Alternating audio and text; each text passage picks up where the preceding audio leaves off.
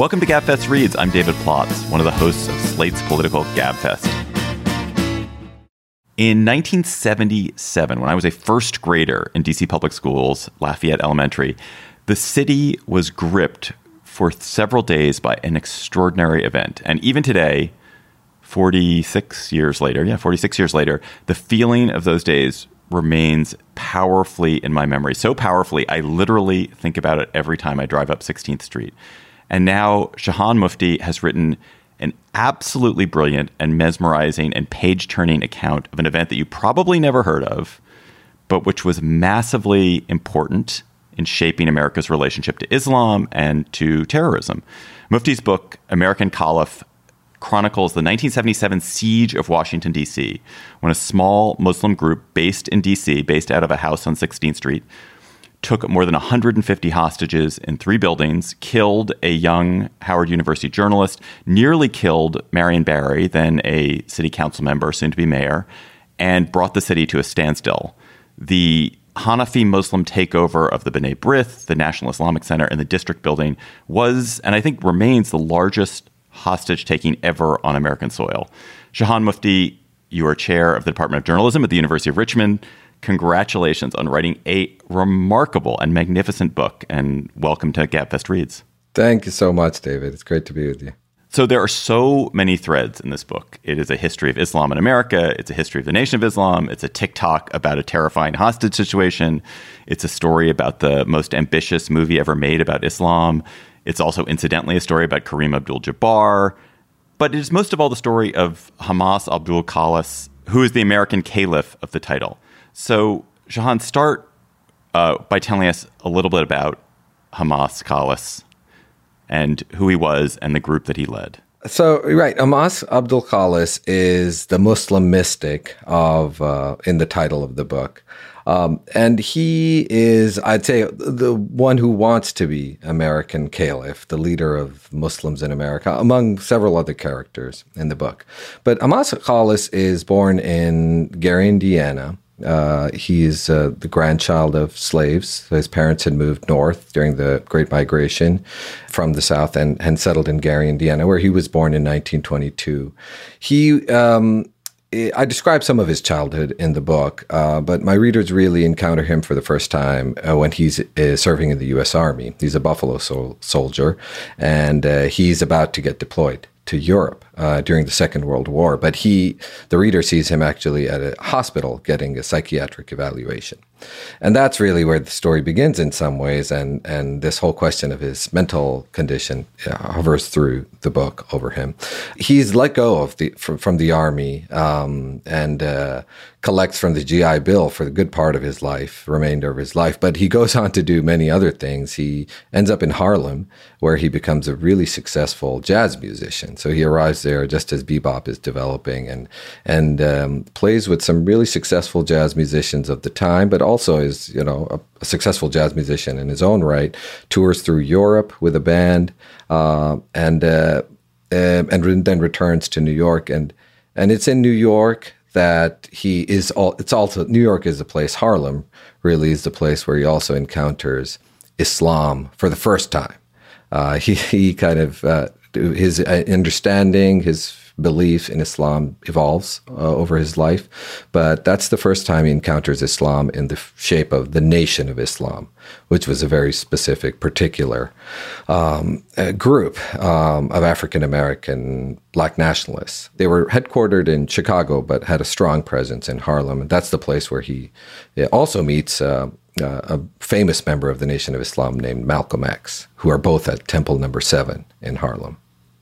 I was really struck as you the parts about Harlem and the parts about him as a musician is how is it that Islam takes hold among black musicians so strongly? Why does that happen? Yeah, there were several versions of Islam. Uh, just ran through Harlem. Some of them were, and, and a lot of them are coming from the you know Marcus Garvey's movement that had elements of Islam to it. Um, there was the Moorish Science Temple, which was another Muslim, African American Muslim movement that had organically developed in uh, the American Midwest as well. And then there was the Nation of Islam, and then there was just more traditional Sunni Islam that was coming through immigrants from Africa uh, the Middle East, South Asia. So a lot of this was in Harlem at that time. Uh, but yeah, the jazz scene was particularly specifically gripped with there was this fascination with Islam at the time, and uh, a lot of big names were were you know subscribing to Islam, experimenting with it, dabbling in it. I mean, essentially, it was a really it was an, a religion of empowerment for a lot of African Americans generally because Islam, uh, the way it was being preached and understood in Harlem and in black communities all over the country, was a religion that was uh, the original African religion. That was the religion that the slaves had before they got on the slave ships. So, in a way, it was a reclaiming of the past. Uh, it was a reclaiming of a lost past. Um, and also, you know, a lot of people are drawn to it because um, of Islam's emphasis on equality among races, between races. So, you know, and that was helped by the lack of imagery in Islam as well. So there was a white Jesus that black, you know African Americans were used to seeing, who was a very white Jesus. But in Islam, there were no images of the Islamic prophet. There was no image of Allah. So in a lot of African American imagination at the time, this was a religion that had no color, and it could have been black as much as it could be anything, you know, anything. And so um, it, it really takes strong hold in, in and the Nation of Islam, though, was the first major organized Islamic group that really grew uh, among African Americans in the United States. The events of your book are unfold kind of around a big a, a conflict, a fundamental conflict between the Nation of Islam and the group that Khalis ends up leaving, leading, the Hanafi Muslims. So, what is the nature of that conflict? How does it explode into these series of terrible events in the 1970s? So, Hamas Abdul Khalis, he really he joins the Nation of Islam in the 1950s and just and shoots up the ranks. He is is is a really remarkable personality. Not only is he a great jazz musician, he's also uh, completed his undergraduate degree, first at Purdue, completed it at City College, New York. Um, and he's w- one of the very few people in the Nation of Islam, at least, who is college educated. The Nation of Islam was already drawing from a lot of the incarcerated. So in, in prisons, uh, the Nation of Islam was already spreading pretty quickly. Uh, so there were a lot of, you know, there there was to be a college educated black man in the Nation of Islam was pretty unusual. Khalis really shot through the ranks. So, and I, I, I explain in the book that it's overlooked, but Khalis was one of the top few people in that really important black nationalist civil rights organization in the 1950s. Um, there's a photograph in the photo insert of him, Malcolm X, and Elijah Muhammad, the leader of the Nation of Islam. He was Elijah Muhammad's uh, personal secretary at a time uh, and the national secretary for the organization. So he was deeply involved with the with Elijah Muhammad's uh, personal life. He was scheduling his travel. He was writing. Some people said he was writing op eds on behalf of Elijah Muhammad. Uh, it but he does leave. He's ejected from the organization, or or is uh, kind of excommunicated from it uh, after a few years working directly under Elijah Muhammad in Chicago at the headquarters. Uh, he started butting heads with a lot of very important people in Elijah Muhammad's inner circle, and I describe those events in the book too.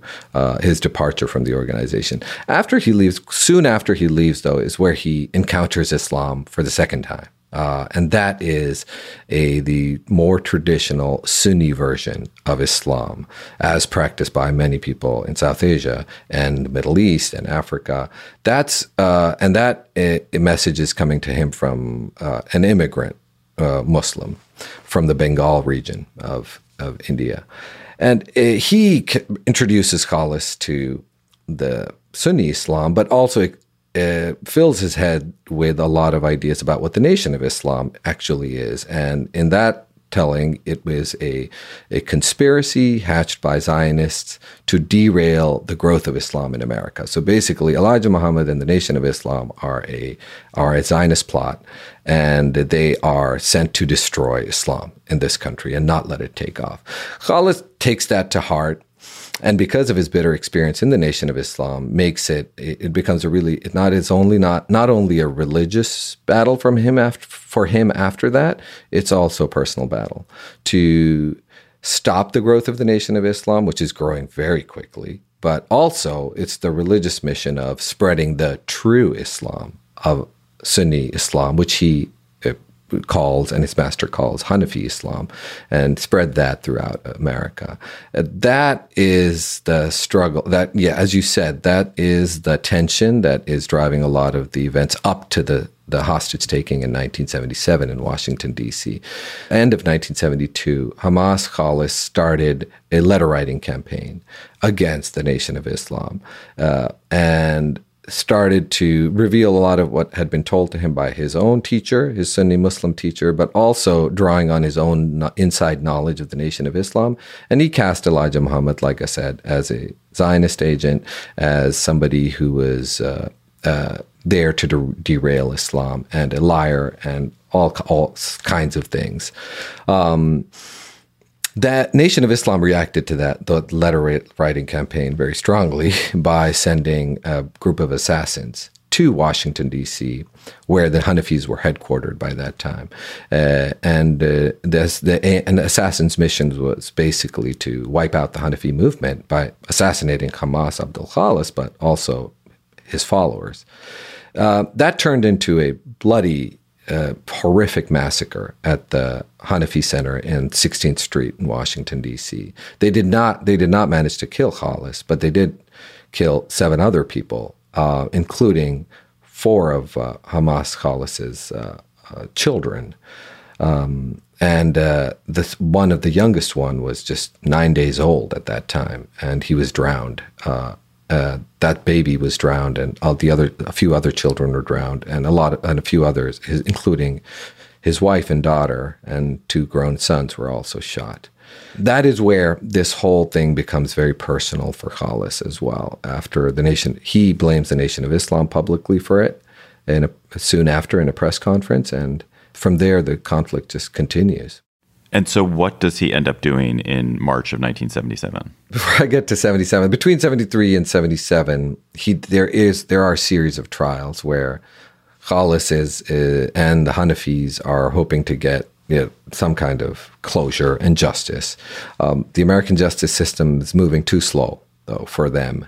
And after four years of trials and retrials and mistrials, Khalis does decide in 1977 that he has he simply had enough and hatches this plan to attack uh, these three locations in Washington D.C. Like you said, the B'nai B'rith on Rhode Island Avenue, the Islamic Center, which is just a couple miles away on Massachusetts Avenue, and then the District Building, the which houses the city council, Washington City Council.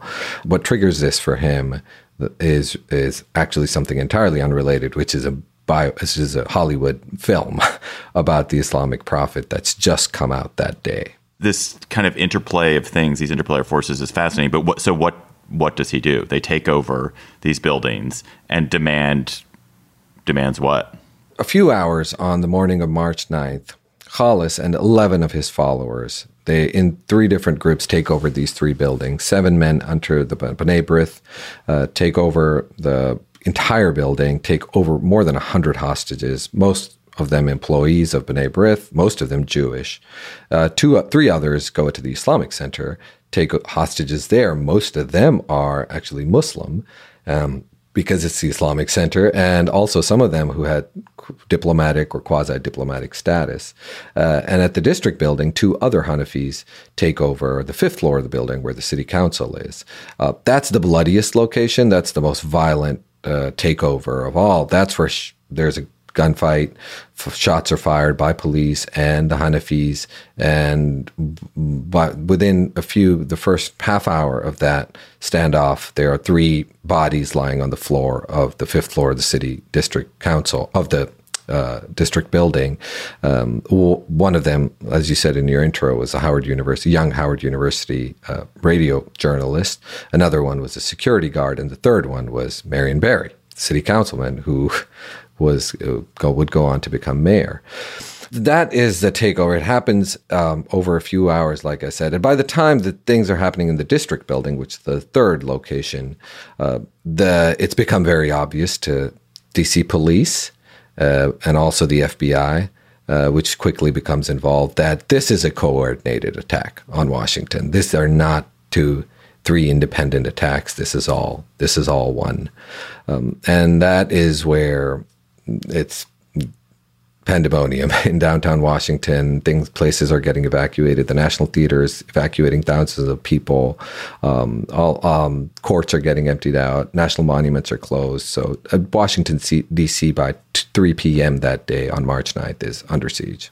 And and what does Khalis demand? So yes, Khalis, the, Khalis's first demand is about the movie. There's a movie about the life of the Prophet Muhammad that's premiering in New York City and Los Angeles that day.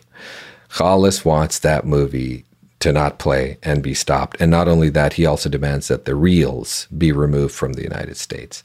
For a very for several hours, that's actually his only demand. Uh, I described how Washington and New York police are cl- struggling to get that movie stopped, which actually does begin at 2 p.m. and starts to play. Um, once that demand is somewhat met, because the premiere is actually canceled mid reel, it's stopped. Um, Khalis's other demands emerge, which include uh, uh, delivering to him at B'nai B'rith uh, all the uh, all the accused murderers, the people who were involved at the massacre at the Hanafi Center four years earlier on top of that, he also demands the president. He wants um, Wallace Muhammad, who is Elijah Muhammad's son, the Nation of Islam. He has taken over the organization in the meantime. He wants him delivered, but also his star disciple, the heavyweight champion Muhammad Ali, to be delivered to him. So he's asking for bodies to be delivered, well, people to be delivered to him, and he promises to execute justice, whatever that. Well, most people assume that meant that he would kill these people. Um, and then there's a third demand, which is uh, he's asking for $750 in cash. It's a cryptic demand, but that really is pointing to the four years preceding between the massacre and this hostage taking and the experience that Khalis and the Hanafis had in the court system and the judicial system of Washington, D.C., and in America, well, federal judicial system too. Um, and that is uh, his frustrations and $750 is really, in his mind, the price of the injustice that he suffered, he and the Hanafis suffered in the courts.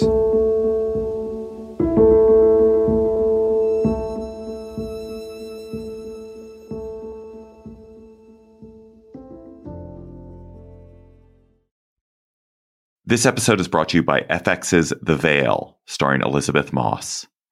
FX's The Veil is an international spy thriller that follows two women as they play a deadly game of truth and lies on the road from Istanbul to Paris and London. One woman has a secret, and the other has a mission to reveal it before thousands of lives are lost. FX's The Veil, now streaming only on Hulu. On Death, Sex, and Money, we feature interviews with you, our community of listeners, getting honest about uncomfortable things. I developed an illness where it isn't safe for me to drive. A friend once said to me, Sex is like air. You don't think about it until you're not getting enough. This is a similar sort of thing if you just replace sex with driving. Listen to Death, Sex, and Money wherever you get podcasts.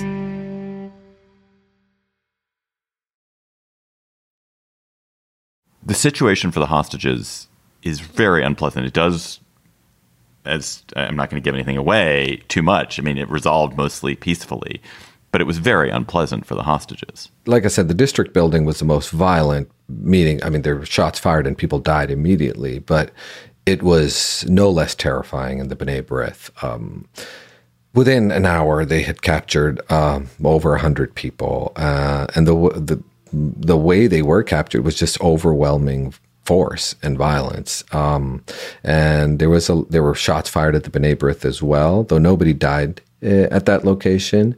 Uh, there were people bleeding from wounds. Um, people's uh, the, the, hostages there were piled up on different floors at first, on top of each other. So they were just mounds of bodies for hours, for the first couple of hours, uh, that were just stacked. People were just thrown on top of each other in piles. And so it was, you know, some of these people, just keep in mind, had had escaped uh, the the Holocaust in Europe. Uh, I mean, they had experienced that, and and now they were in Washington D.C. in the heart of Washington D.C. with bodies piled on each other, um, the blood mixing with the urine and sweat. It was just horrific. Um, I spoke to several hostages and. And I actually spoke to several hostages who couldn't bring themselves, even after close to 50, more than 40 years later to talk about these events. They just couldn't. Um, but uh, the, the event, the, the, takeover of the B'nai B'rith was, was terrible. Eventually, all the hostages were moved to one location on the eighth floor. And that is where the Hanafis and the hostages stayed for the remainder of the crisis over the next two days. Um, the Islamic Center, the third, the second location that was taken over, was perhaps the least violent. It was the least violent. Um, but over there, the Hanafis were also had serious grievances with one one of the hostages, who was the director of the Islamic Center, who the Hanafis believed had betrayed him and had sided with the Nation of Islam. Uh, he was an Egyptian imam named Muhammad Abdur Rauf. Um, so they were, th- but he was equally threatened, uh, constantly berated, threatened that they would behead him, set him on fire. They had a gas can of gas sitting at his feet the whole time, and um, so yeah, all three locations were were different, but there was terror in all three places one thing I couldn't decide after reading your book was is this America's introduction, big introduction to Islam and to the idea of terror coming from Islam, or does that really not start until the Islamic Revolution in Iran a couple of years later, when American hostages are held overseas, and this this this episode becomes sort of forgotten? I think you're absolutely right. This is something I thought about too uh, while writing this. Is that was this the moment? And in retrospect, and having looked at this case in retrospect, it's it, I don't think that Americans actually made full sense of this at the moment.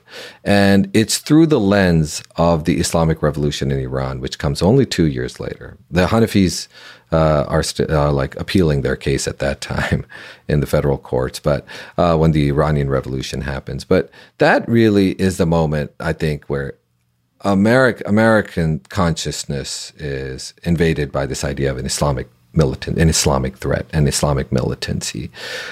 Khalis is, uh, I mean, the, the, entire pretext of the attack on Washington in 1977 was a religious pretext, though. It was a movie about Muhammad and that whole uh, question of the, you know, the the taboo around imagery of Muhammad and portrayals of Muhammad in pop culture. So the pretext of this attack was very much a religious pretext. Um, but I think Americans at that time perhaps did not have all the vocabulary and the understanding in general of uh, what Islam was, but also what the uh, power dynamics in the Middle East and in the Muslim world were, and also didn't even fully appreciate America's increasingly deep involvement in the Middle East. And that's a big part of my book is I'm also tracking American foreign policy in the Middle East and how that dynamic is shaping Khalis's life, but also his thinking and his his um, goal to be, reach the perch of Islamic America as caliph. And I also I think it's also probably I'm gonna use the word confusing because I can't think of a better word confusing for Americans because Islam is a rich religion which people associate with the Middle East and with primarily with Arabs, I suppose. They're not, but with the Middle East. And almost everyone you're writing about in this book is a Black American. Is that right? There are a lot of Black American characters, Muslim African American Muslim characters. Black Muslims is what the Nation of Islam called them. So I'm trying to differentiate that, just like generally African American Muslims in the country. But there are the key players who are also immigrant Muslims, like one of the hostages, Muhammad Abdur Rauf. Khalis's teacher was an immigrant. Um, Master Farad Muhammad, who was the founder of the Nation of Islam himself, which was the black nationalist group that was the first big Islamic group in America. He himself was is believed to be an immigrant, and I talk I try to trace out his background in the book as well a little bit. So you're right. It is. I mean, what I think I one of the takeaways from my book is that it it's hard to extricate the black Islamic tradition in America from the immigrant Islamic tradition in America, and that these two things are really tied uh, deeply together. Of course, Islam be- the story of Islam in America begins on the slave ships. That is undoubted. But how it's revived and the ways in which it develops in the 20th century, especially, is a story of both black Islam but also immigrant Islam and and that there's tension between those two as well. That's something that's part of the story. Can you just briefly touch on Kareem Abdul-Jabbar? Because I mean, it's a, your subtitle. Neither your title nor your subtitle references the fact that uh, Muhammad Ali and Kareem Abdul-Jabbar, arguably the two most famous athletes in America at the time, are intimately involved in this entire in all of this, and Jabbar especially intimately involved and also on the opposite sides of this. That's what's so amazing.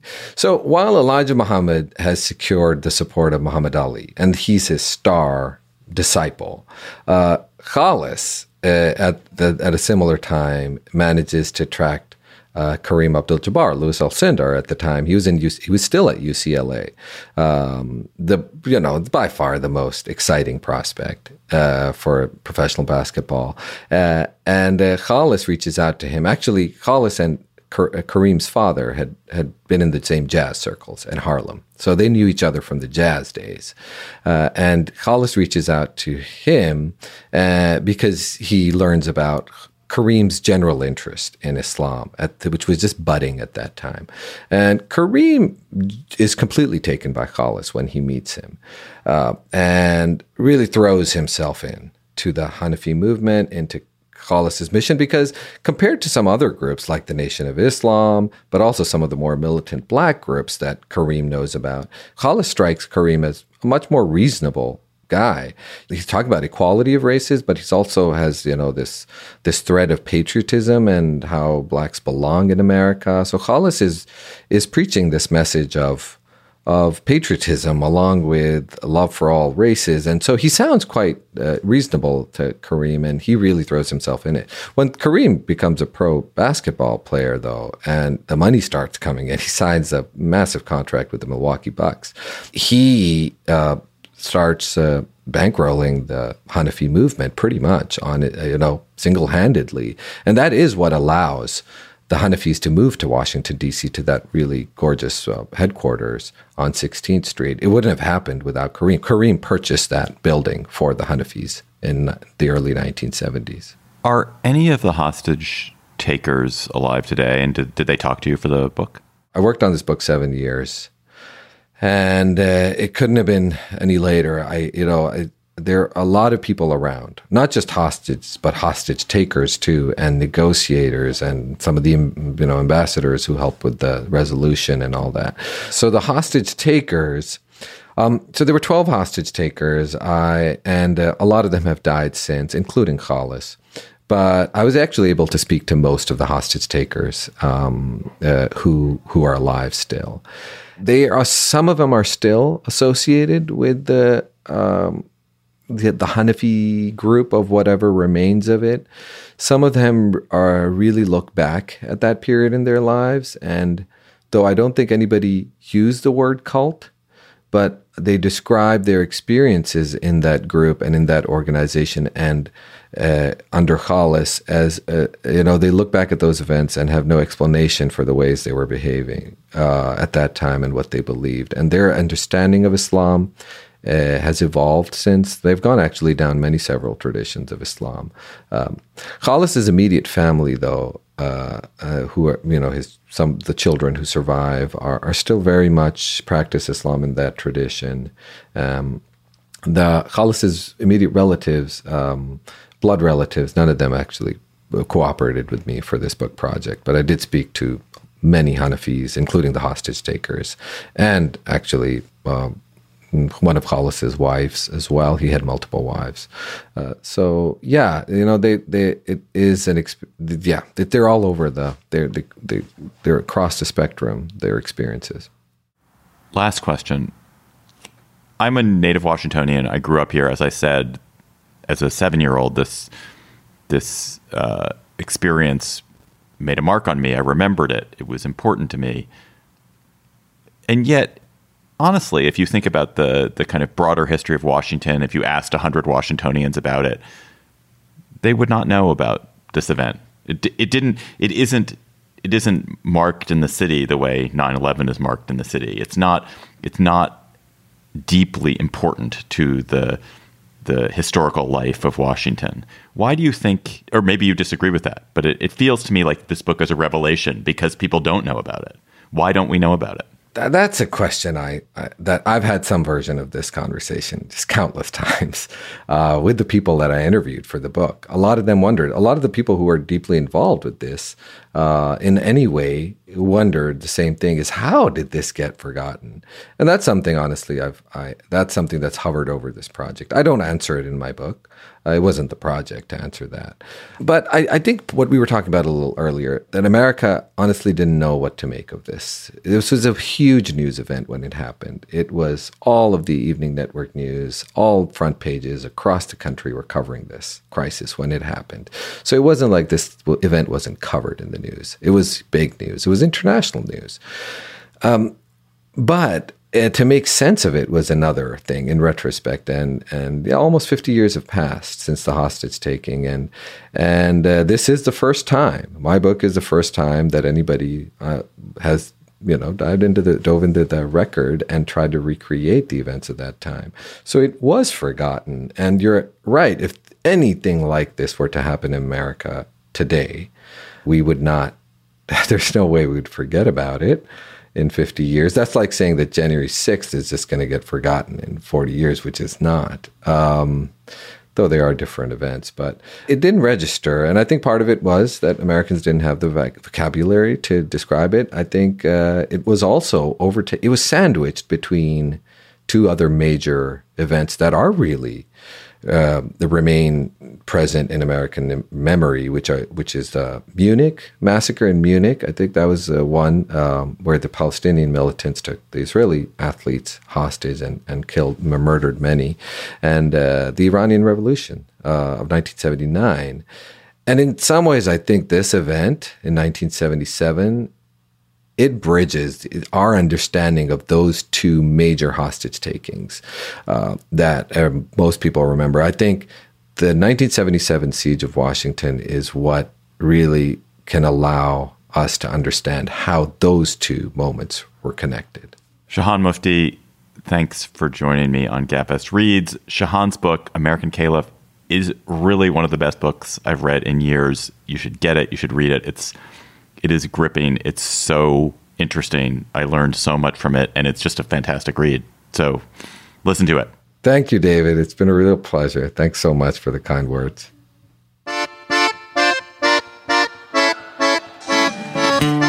That's it for this month's edition of Gabfest Reads. Our producer, Cheyna Roth. Ben Richmond is Senior Director of Operations for Slate's podcasts. Alicia Montgomery is Vice President of Audio at Slate. We'll be back next month with another edition of Gabfest Reads. Until then, me and John and Emily will be back in your feed on Thursday with a new episode of the Slate Political Gabfest.